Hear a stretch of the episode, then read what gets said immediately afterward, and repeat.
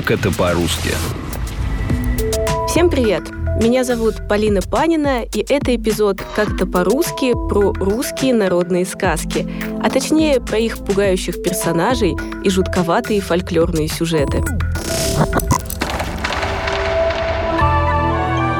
Главные злодеи в русских сказках – это Баба Яга, Змей Горыныч и Кощей Бессмертный. Их мы обычно не боимся, зная, что главный герой непременно победит и сказка закончится хорошо. Но бывает, что в роли злой силы неожиданно выступают хорошие персонажи, которые желают только добра. Чаще всего на таком приеме построен фольклорный сюжет про чудесного супруга. Рассказывает доцент Института славянской культуры Российского государственного университета имени Косыгина Варвара Добровольская. Кировская. Девушка пошла купаться на речку, озеро Пруд море, в зависимости от региона. Скинула рубашку, залезла в воду, а когда вылезла из воды, увидела, что на рубашке лежит свернутый клубком уж. Ну, девушка, видно, не сильна была в определении змей, поэтому она крайне испугалась, стряхивать этого несчастного ужа с рубашки не стала, стала с ним выяснять отношения, как это принято в сказках, да, как бы неким образом торговаться, говорить, что ей вот нужна рубашка, как бы вот ей ее получить обратно, а тогда она согласна что-нибудь для для ужа сделать. Ну, в общем, как бы пока ничего страшного нету, кроме, ну, собственно, вот ужа, да, и некого, так скажем, дискомфорта, который испытывает сама девушка, да, от того, что она вот без рубашки стоит перед каким-то незнакомым мужом.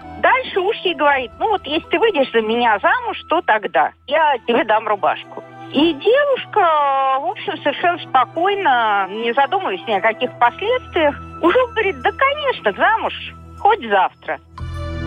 После этого Уж забирает девушку в свое подводное царство. И оказывается, что никакой это не Уж, а прекрасный царевич. И все идет очень хорошо, ровно до того момента, когда девушка начинает тосковать по дому и просит мужа отпустить ее повидать родных. Муж соглашается, отпускает ее с детьми и рассказывает волшебную формулу, что нужно крикнуть девушке, чтобы он вышел из воды и вернул ее обратно.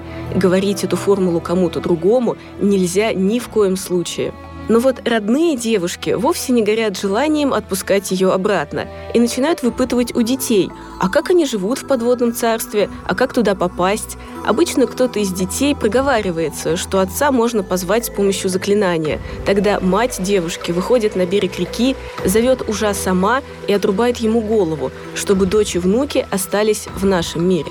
И когда девушка с детьми приходит к реке и кричит «Осип, Осип, путь сюда», то, значит, там волна, вода, река выкидывает ей на берег вот это окровавленное тело. Опять же, да, казалось бы, ну да, сказка с таким неким печальным концом, но еще не конец, и ужас продолжает нарастать. Да, она говорит, что вот раз ей некуда возвращаться, да, она теперь никому не нужна, то вот, значит, сын лети соловьем, дочь, ну, если она предала, то либо дочка превращается в жабу, либо, если это там чуть западнее, да, то она превращается в осину, у которой постоянно от страха трясутся листья, а я полечу кукушкой, да, иногда проклинают еще и мать, говорят, что вот, а ты, мать, за то, что ты убила моего любимого, ты будешь жгучей крапивой, да, ну, вот такой вот сюжет, в общем, довольно страшный для привычных нам сказок.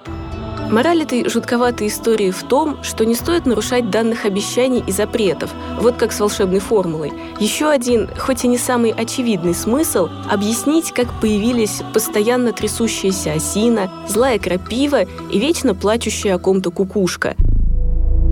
Но иногда страшные сказки рассказывали с очень простым мотивом – напугать, вызвать очень сильную эмоцию – Например, сказка про медведя на липовой ноге. Сюжет можно пересказать буквально парой фраз. Медведю отрубили лапу, но он соорудил себе деревянную ногу и отправился в ближайшую деревню искать обидчика. Тут рассказчики обычно начинают нагнетать ужас. Ведь медведь не просто идет по селу и заглядывает в окна, а еще и монотонно подвывает страшноватую, постоянно повторяющуюся песенку. Встретиться с обычным диким медведем уже так себе приключение, а этот еще и ведет себя крайне нетипично типичное для зверя. Стучит ногой, крадется в темноте и напевает. Когда рассказывают сказку, то в голове возникает на самом деле иллюстрация, да, к ней. И что мы видим? Это такая темная-темная ночь, деревня, в ней горят какие-то отдельные окошки, раздаются скрипы, и мы слышим скрипу-скрипу, нога, скрипу липовая. Все деревни спят, все поселки спят, одна баба не спит, мою шорстку придет, мое мясо варит. И ребенок, естественно, пугается, да, в общем, и не только ребенок, потому что все-таки наши предшественники, они были, ну, более, как бы, что ли, эмоционально чувствительны, скажем так. То есть здесь как бы страх связанный с действием персонажа. Да? Персонаж ведет себя не так, да еще вот эта песенка, но это страшно. Один из самых известных пугающих сюжетов – сказка о Василисе Прекрасной. Этот сюжет прославил художник Иван Белибин. На его иллюстрации изображена девушка в народном платье, которая стоит в глухой чаще леса и держит в руках человеческий череп на длинной палке. Глазницы черепа светятся и явно указывают дорогу. Если присмотреться, то на заднем фоне виден угол избушки на курьих ножках и забор из человеческих скелетов. Ой, ой, батюшки, Забор-то вокруг из человечьих костей. А на заборе черепа людские и, и глаза светятся. Сказку про Василису чаще всего читают в пересказе Александра Афанасьева, который несколько смягчил народное творчество. Там девушку посылают в лес злые сводные сестры и мачеха. Василиса должна забрать у бабы Яги огонь, ведь у них в доме погасла последняя лучина. Но когда девушка подходит к жилищу бабы Яги, то понимает, что здесь ей лучше не задерживаться попадает в избушку, где видит много разных очень непонятных ей вещей. Да, именно что она видит. Ну, помимо черепов вокруг избушки, собственно, она видит, что дверь закрыта на палец отрубленный. В бочках кровь налетает, что на столе лежат отрезанные женские груди, что маленькие младенчики в гусятницах пекутся. Да, ну, такое людоедство нормальное. Премудрая Василиса выполняет все просьбы Бабы Яги, не задает вопросов и благополучно уходит из опасного места с подарком – волшебным черепом. Череп в итоге сжигает злую мачеху и сестер, и по версии Афанасьева Василиса закапывает волшебного помощника в саду, помогая найти успокоение этой душе. В народном творчестве у этой сказки есть варианты. Иногда девушка приходит не к Еге, а к персонажу по имени Хам – и, не отличаясь Василисиной мудростью, начинает задавать глупые вопросы.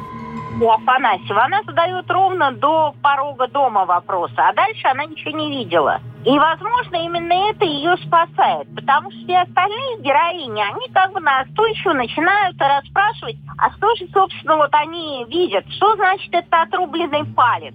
Этот персонаж по имени Хам говорит, ну, это мой засов. А что же у тебя маленькие детки в гусятницах? Так это я гусиков тушу. А что же у тебя женские груди отрезаны? Так это краюхи с хлебом. А что же у тебя кровь в бочках? Так это у меня брага стоит. А дальше происходит некий такой момент довольно страшный. Потому что дальше девушка спрашивает что-нибудь такое, а вот что же у тебя тут ноги человеческие висят? Ну, а потому что это, допустим, свиные окрока. А потом хам посмотрел на девушку, хам, хам, и съел девушку, да? Ну, то есть вот такой нормальный, хороший, типичный людоед. У Василисы Прекрасной все в итоге закончилось хорошо, по крайней мере для нее самой. Но есть несколько фольклорных сюжетов, в которых героиням повезло гораздо меньше. В одной такой сказке родители главной героини уезжают из дома, а девушка собирает у себя подружек гадать на женихов.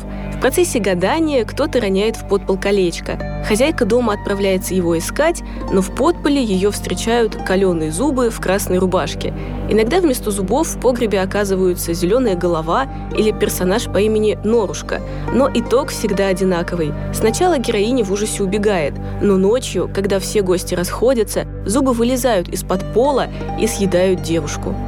Даже обладая ярким воображением, сложно представить себе это непонятное существо. Зубы людоеды, да еще и в ярко-красной рубахе. Не очень ясно, в чем тут тогда смысл, ведь девушка не нарушала никаких запретов. Долго рассказывать эту историю, чтобы навести настоящий ужас на слушателя, тоже не получится. Здесь можно говорить о мифологической природе, потому что понятно, что каленые зубы – это, скорее всего, железные зубы, да, и некие вот всякие мифологические персонажи, связанные с людоедством, да, и вообще с опасностью, там, железный еретик, например, есть такой персонаж, да, он прекрасно себе ест людей, да, такой людоед. Ну вот он железный, потом всякая нечистая сила очень любит красный цвет. Поэтому вот такой явный мифологический персонаж съедает девушек, да, и вот это действительно страшно. И рассчитано это исключительно на некую такую, что не все так хорошо в этой жизни, как нам хотелось бы. Так что иногда страшные сказки несли очень философский посыл, что кроме человеческих решений, последствий поступков и справедливости существует некоторая сила, противостоять которой люди не могут.